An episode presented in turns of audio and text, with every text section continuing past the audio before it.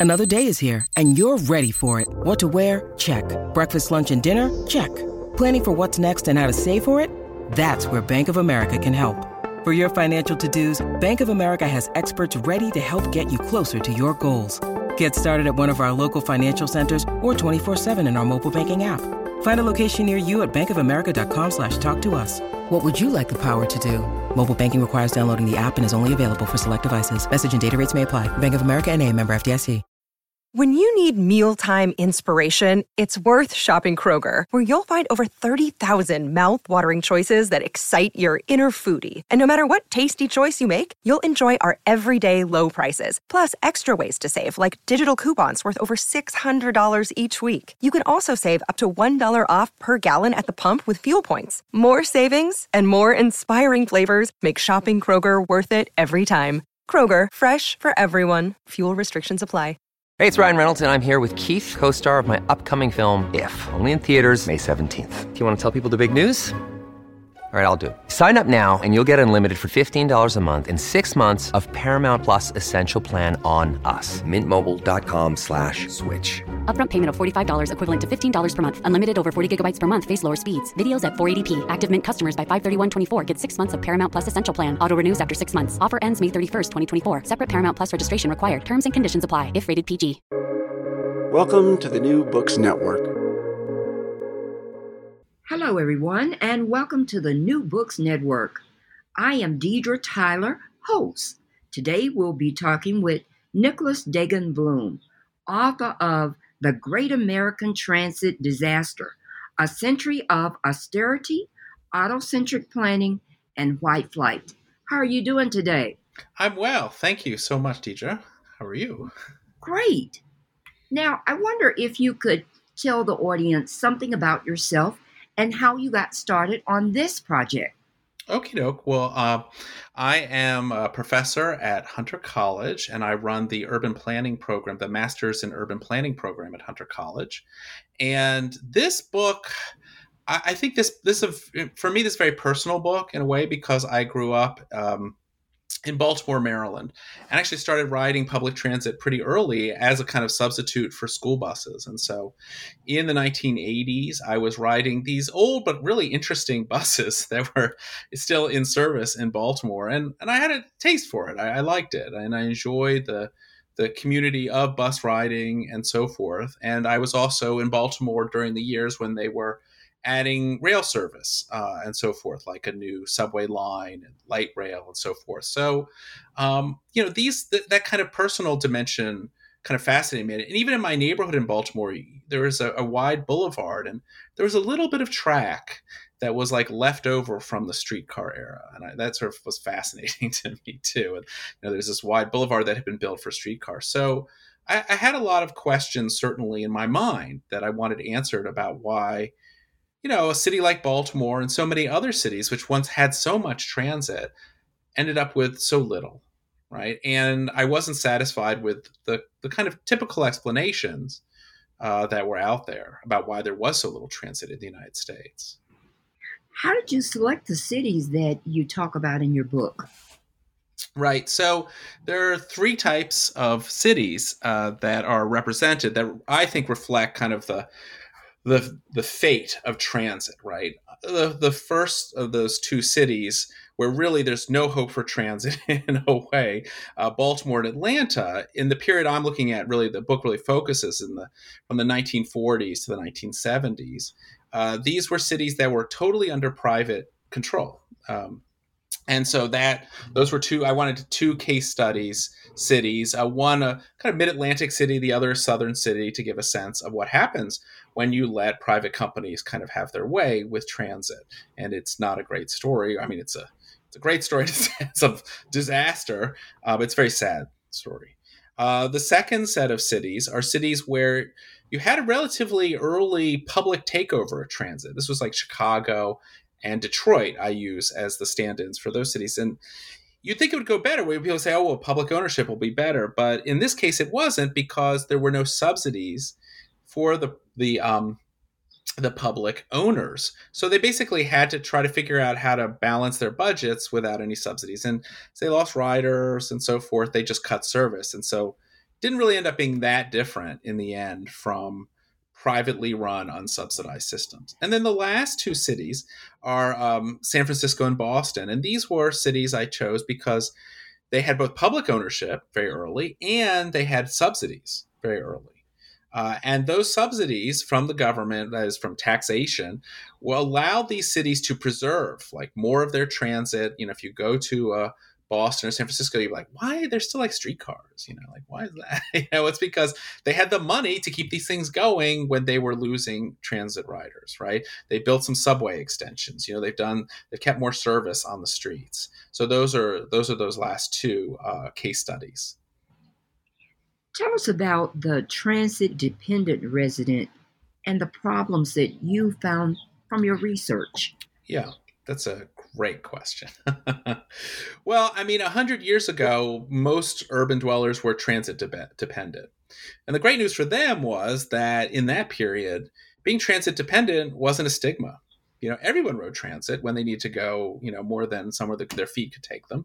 And in fact, in many cases, transit was somewhat prestigious uh, riding a streetcar out to you know out of the tenements into a suburban area to the streetcar suburbs.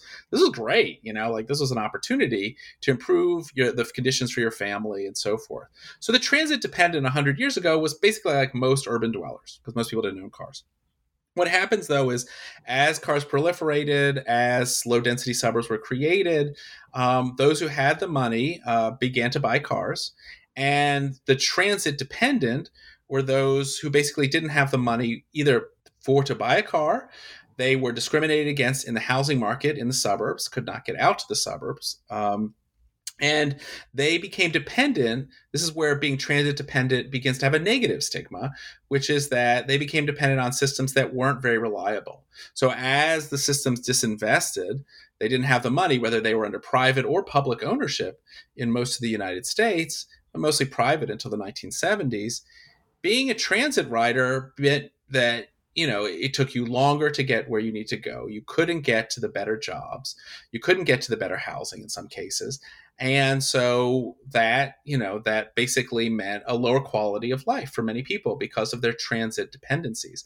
And there develops also a very clear uh, racial dimension in many american cities uh, probably most, I would say at this point, where white people, as they had with public housing or as they had with center city housing, they there was a white flight. They left behind these systems which they had once widely used, and the, basically African American riders uh, became the majority ridership or users of this what was becoming a public service.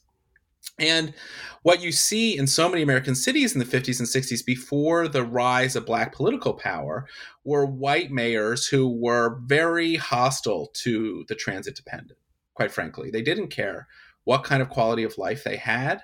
Um, and they basically allowed for tremendous cuts to service.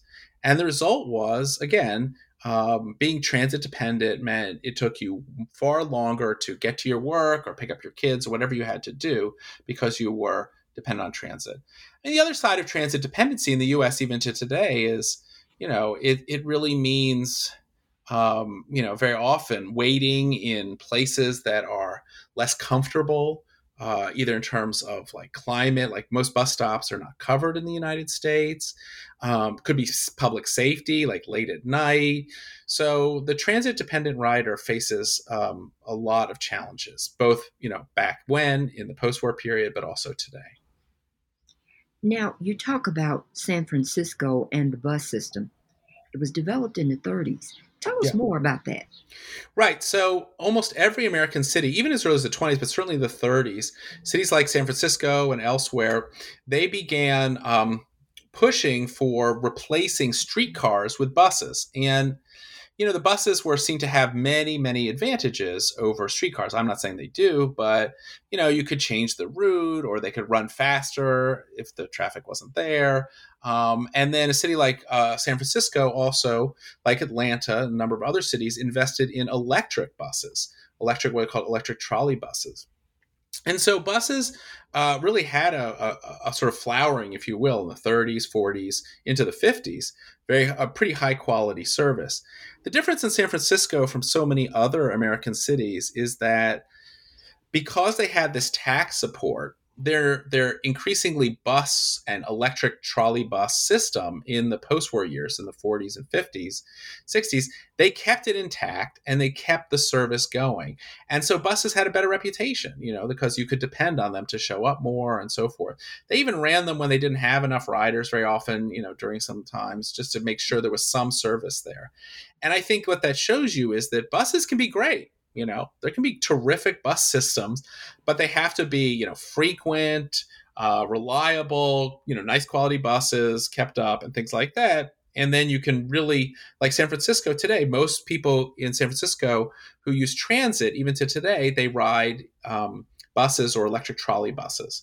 That's what they use. They still have a couple streetcar lines that become the Muni Metro underground, but most mostly it's buses. And you know, that's typical in the United States, but what's not typical in San Francisco is that they maintain so much more service. Where you don't really need, you know, I think it's that idea of like how much service do you need so people don't need a car. Now, you tell us that the nation started building, you know, everything around transit, yeah. and yet they they destroyed it.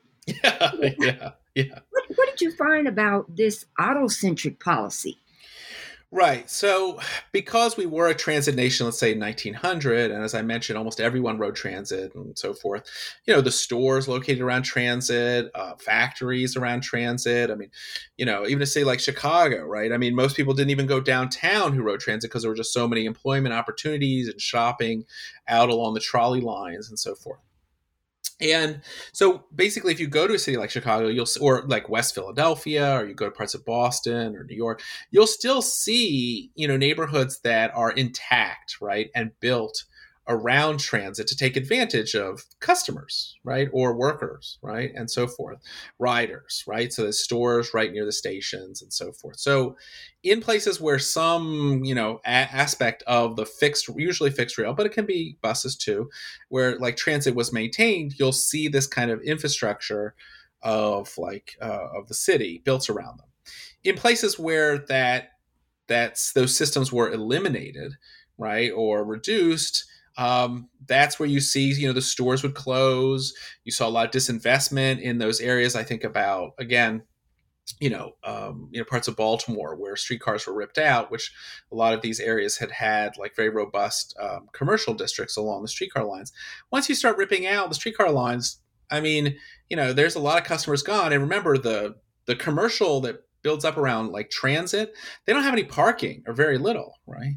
So they can't really compete for the new car oriented shopper very well. You know, there's some street parking, but it's very difficult to compete. And so those areas really go downhill.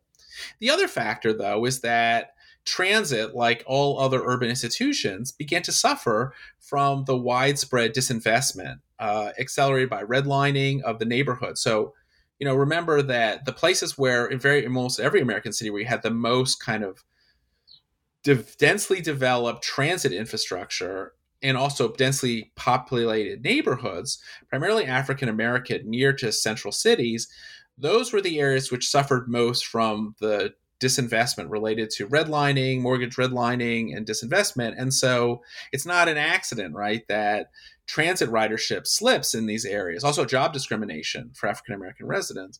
It's not an accident that these are areas, you know, begin to lose riders. Uh, they lose kind of the transit infrastructure over time because the neighborhoods themselves are collapsing. And we really see that like in the 60s, 70s, and 80s, like the riots in Baltimore and so forth. Now, the first city you talked about was Baltimore. Tell us about what were the city planners doing at the very first beginning? Right. So when city planning emerges as a profession in the early 20th century, it was not, and generally speaking, it was not very pro transit. It really aligned itself, city planning really until the 1960s, from basically the 20s to the 60s, aligned itself with everything modern, right? And what was modern, right? Modern was the automobile right? And so what city planners did when they looked at a city like Baltimore, they said, yeah, you know, it's not going to work, you know, for the car, right? This densely developed streetcar walking city, right, where all these streetcars are like, you know, going into the central business district and that's slowing up cars, right? And so what they basically to begin proposing the 20s and into the 30s and 40s is they want the city planners in Baltimore and every other city, they want the streetcars out because, in their view, they slow down automobiles. They want one way streets that will speed up traffic. They want boulevards. They want highways, right? They want parking for cars in the downtowns, right? And when you begin layering all these things on, they basically you know, through what we call urban renewal, you know, these basically destructive policies, especially a city like Baltimore, which bulldozed the center of the city for what's called Charles Center, um, they basically do. They reshape the city so that a suburbanite can drive their car in and park. And you know, it's no big deal. They don't need the transit anymore because the transit would be slower. It would be more socially mixed to ride transit. Um, so, city planners basically from the 20s to the 60s in almost every American city overtly, publicly were part of a kind of political consensus among what was then still a white political leadership uh, that city centers should be remade for the car. In fact, all of cities should be remade for the car. So in the center city, you put in parking and you have the highways come in and so forth.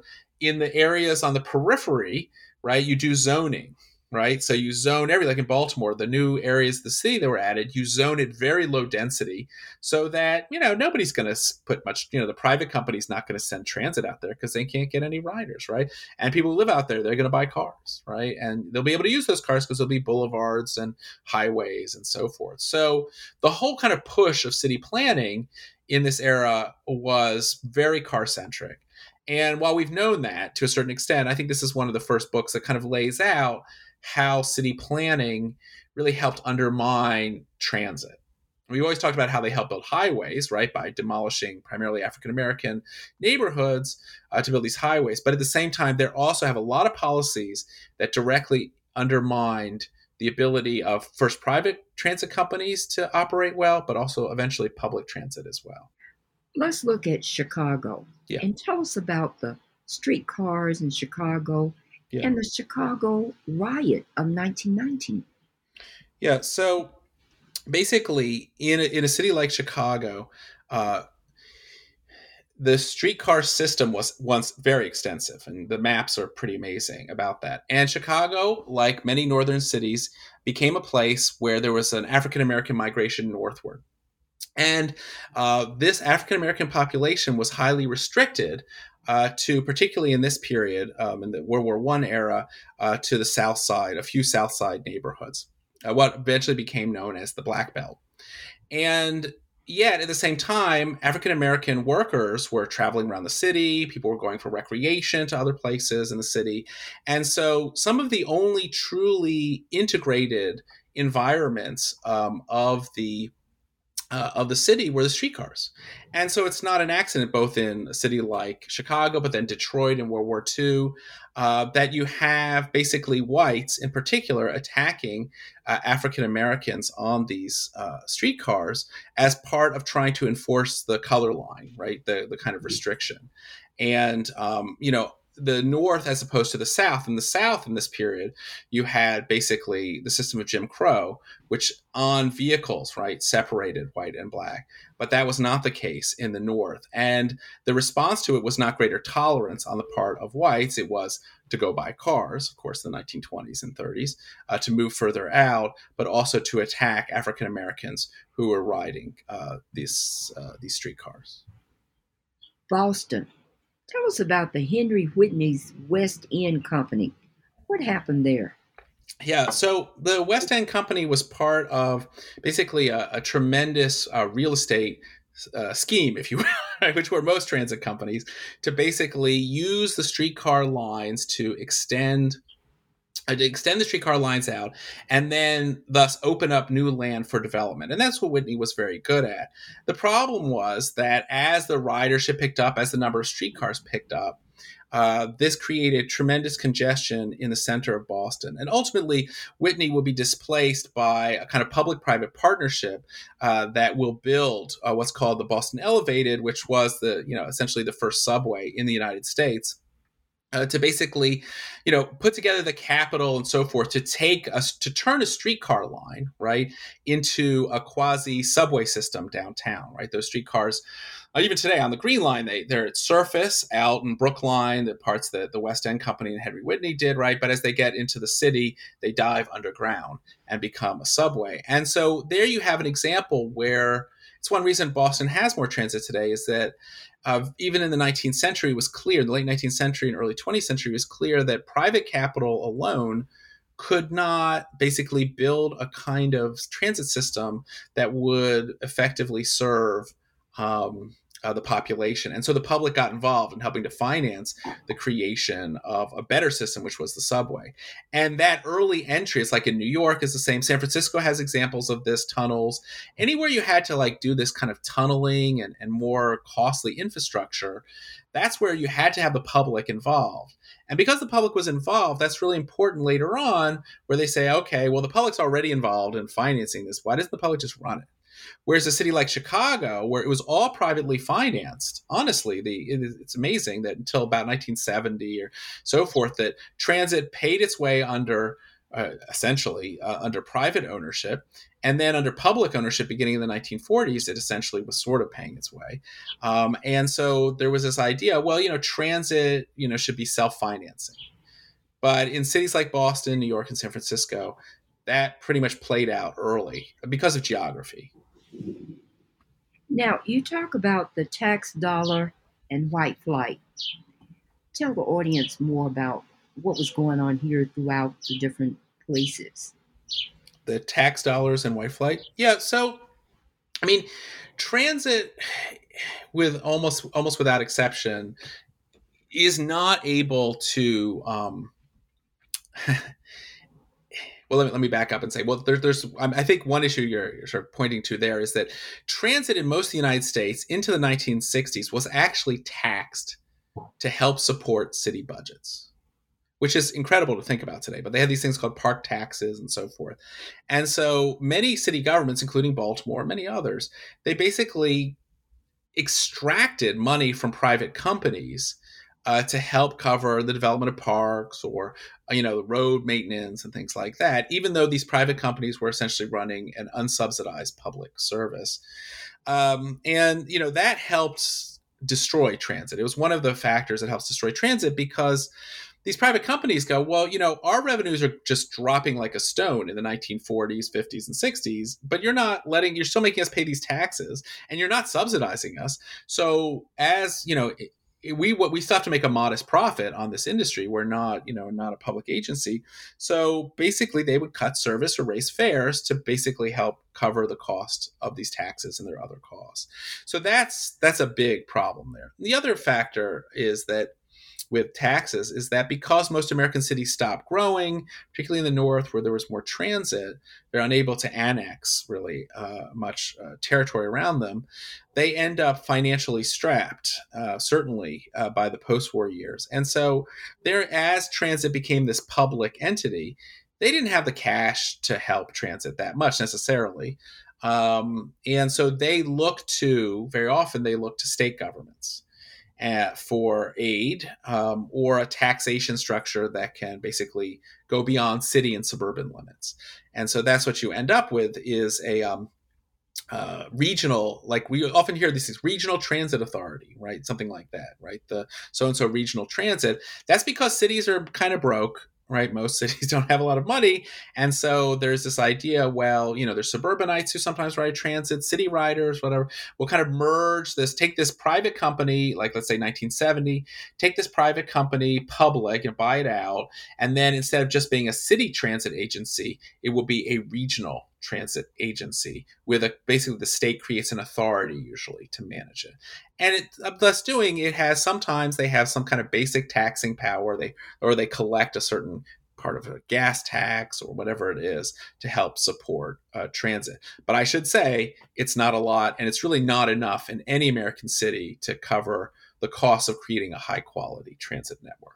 Now atlanta there's a whole yeah. different story there. Tell us about Ashburton and the changing population? So, what's going on in in cities like Atlanta is I mean, I, I see Atlanta as more sort of similar, I guess, than different in a way. But in in a city like Atlanta, you had a private company uh, which was relatively successful, was considered relatively successful uh, for a long time, and it also loses. But unfortunately, in the 19, late 1940s and into the 50s, it begins losing a lot of, frankly, its white population. But in the close in African American neighborhoods, they still had significant populations of riders.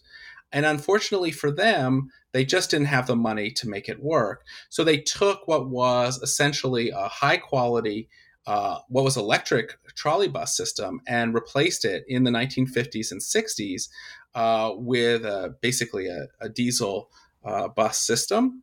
And riders in neighborhoods close in uh, basically did not uh, enjoy the kind of quality of service. These are African American riders who had uh, that they didn't enjoy the kind of quality of service that had been on offer, you know, 20, 30 years before. And then to make matters worse, the white elite in Atlanta uh, basically, many neighborhoods were subject to urban renewal, that is, clearance and other policies for highways, downtown redevelopment, and so forth. And so that further destabilized the neighborhoods that had the most riders. When finally Atlanta decides to build transit, uh, what they do then is they focus on high speed rapid transit to really that really focused on the north side more affluent white communities. So through these means they basically disinvested in so many close in neighborhoods. You had a story of the colored jitney bus. What yeah. happened to that bus? Yeah so the the jitney buses were basically run out of business. Um, they were run out of business by um, the essentially private company that ran transit in Atlanta. And basically, the black jitney services were an opportunity to offer in the particularly in the 1920s offer quality transit service that was not segregated for black riders in the sense by law they were basically able to offer their, their own communities uh, transportation and they were driven out as in almost every in, there was a racial component i think in atlanta that was different than jitney service in many other cities. But jitney service across the board in the 1920s the private companies uh, that basically ran transit didn't want to have the competition uh, with basically a, a, jitney service was you know a kind of like taxi service right? Um, that running alongside let's say a streetcar line. And so they didn't want that service. And in Atlanta, it's particularly tragic uh, because there were these small companies that were basically developing uh, that primarily serve African American neighborhoods and basically allowed for African American residents to avoid the kind of humiliating situation of riding on Jim Crow transit in this period. Uh, but those were driven out of business. Detroit. Yes. Can we find some really interesting uh, examples of how population decline and the financial crisis impacted the people in Detroit with transit? Yeah, I mean, I mean the the whole narrative. I mean, it's a right. I mean, as certainly, I think the the economic collapse of Detroit cannot be separated from the transit collapse of Detroit. Right. I mean, so many people who use transit use it for employment. So as the factories abandoned a city like Detroit, uh, they also um, they robbed the transit company, which was publicly owned. They ro- robbed the transit company of riders. So as employment goes down, so do riders. The other thing is that the downtown also of Detroit uh, went into steep decline in the auto age and that meant fewer people were riding transit into the center of the city not just to factories outside and so sort of the, the collapse of the city's economy brought down transit as well i think there were opportunities uh, in detroit multiple opportunities to build higher quality transit um, but voters uh, rejected them as early as the 1920s and 30s that could have made it basically made transit more competitive with the automobile I do think Detroit stands out in a way, though, because of course it was the motor city. People had very high levels of car ownership. Very early. And, you know, the transit company began adjusting to that and they almost did. You know, I mean, that's maybe the interesting part is they're very innovative. They came up with these small buses, small gas buses they were using. And those were uh, very um, popular, at least for a time in the 1930s. So that was that was innovative. They came up with express streetcar service. So there were a lot of like I would say missed opportunities for transit. But the problem in Detroit was that the public company had no subsidies. They had to pay taxes. And as a result, um, in the 1940s, 50s, and 60s, almost the entire system was stripped of quality. That is, there were good quality streetcar lines because Detroit's really well made potentially for transit, um, but those streetcar lines were ripped out, replaced with lower quality bus service. Now, San Francisco. Would you say that San Francisco was a success story in terms of public transit? Well, I'm not sure it was a global success, like not by maybe by global standards, but I do have it in there because you know they kept more of the quality transit over time. You know they kept more of their streetcar lines, they kept more of their bus lines, more of their electric trolley bus lines, and thus they and they, they kept their fares lower. They kept more ridership uh, more density of ridership. These were all really good for transit. Um, and so, definitely, if you look in like the late 60s into the 70s, San Francisco had definitely the, I think, the highest per capita ridership of transit aside from New York um, in this period. It was very high.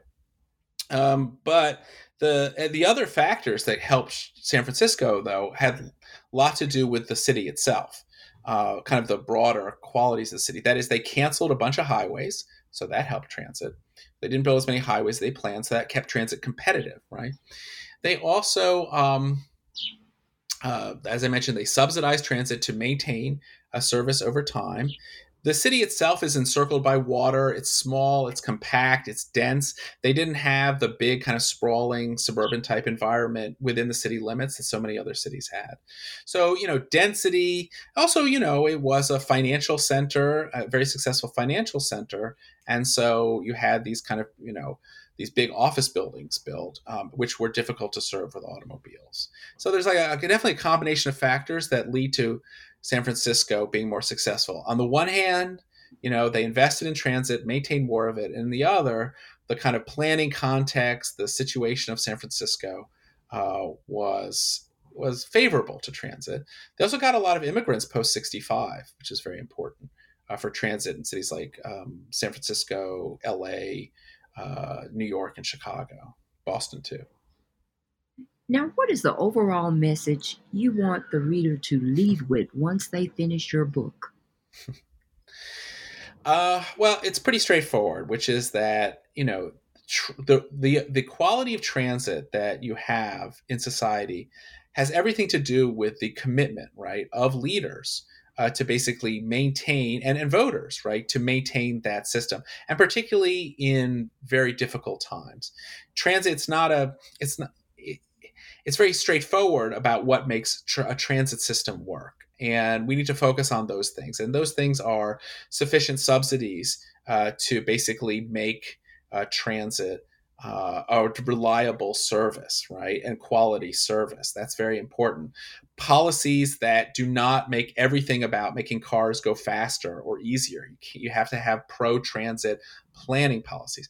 And frankly, I think you also need to encourage a multicultural society uh, one where basically uh, people of different backgrounds and so forth can expect a quality service. Uh, regardless of race or ethnicity. And I think that, you know, how you get to those things are through the political process. And transit in this country now is fundamentally a political uh, element, right? That is, it's it's budgets and it's it's political, it's planning context and everything has a lot to do with the um, the politics behind it. So people should the, the the choices that we make now will have enormous impact. That's like that's my main message is the choices people made 100 years ago about transit influence the transit we have or don't have today.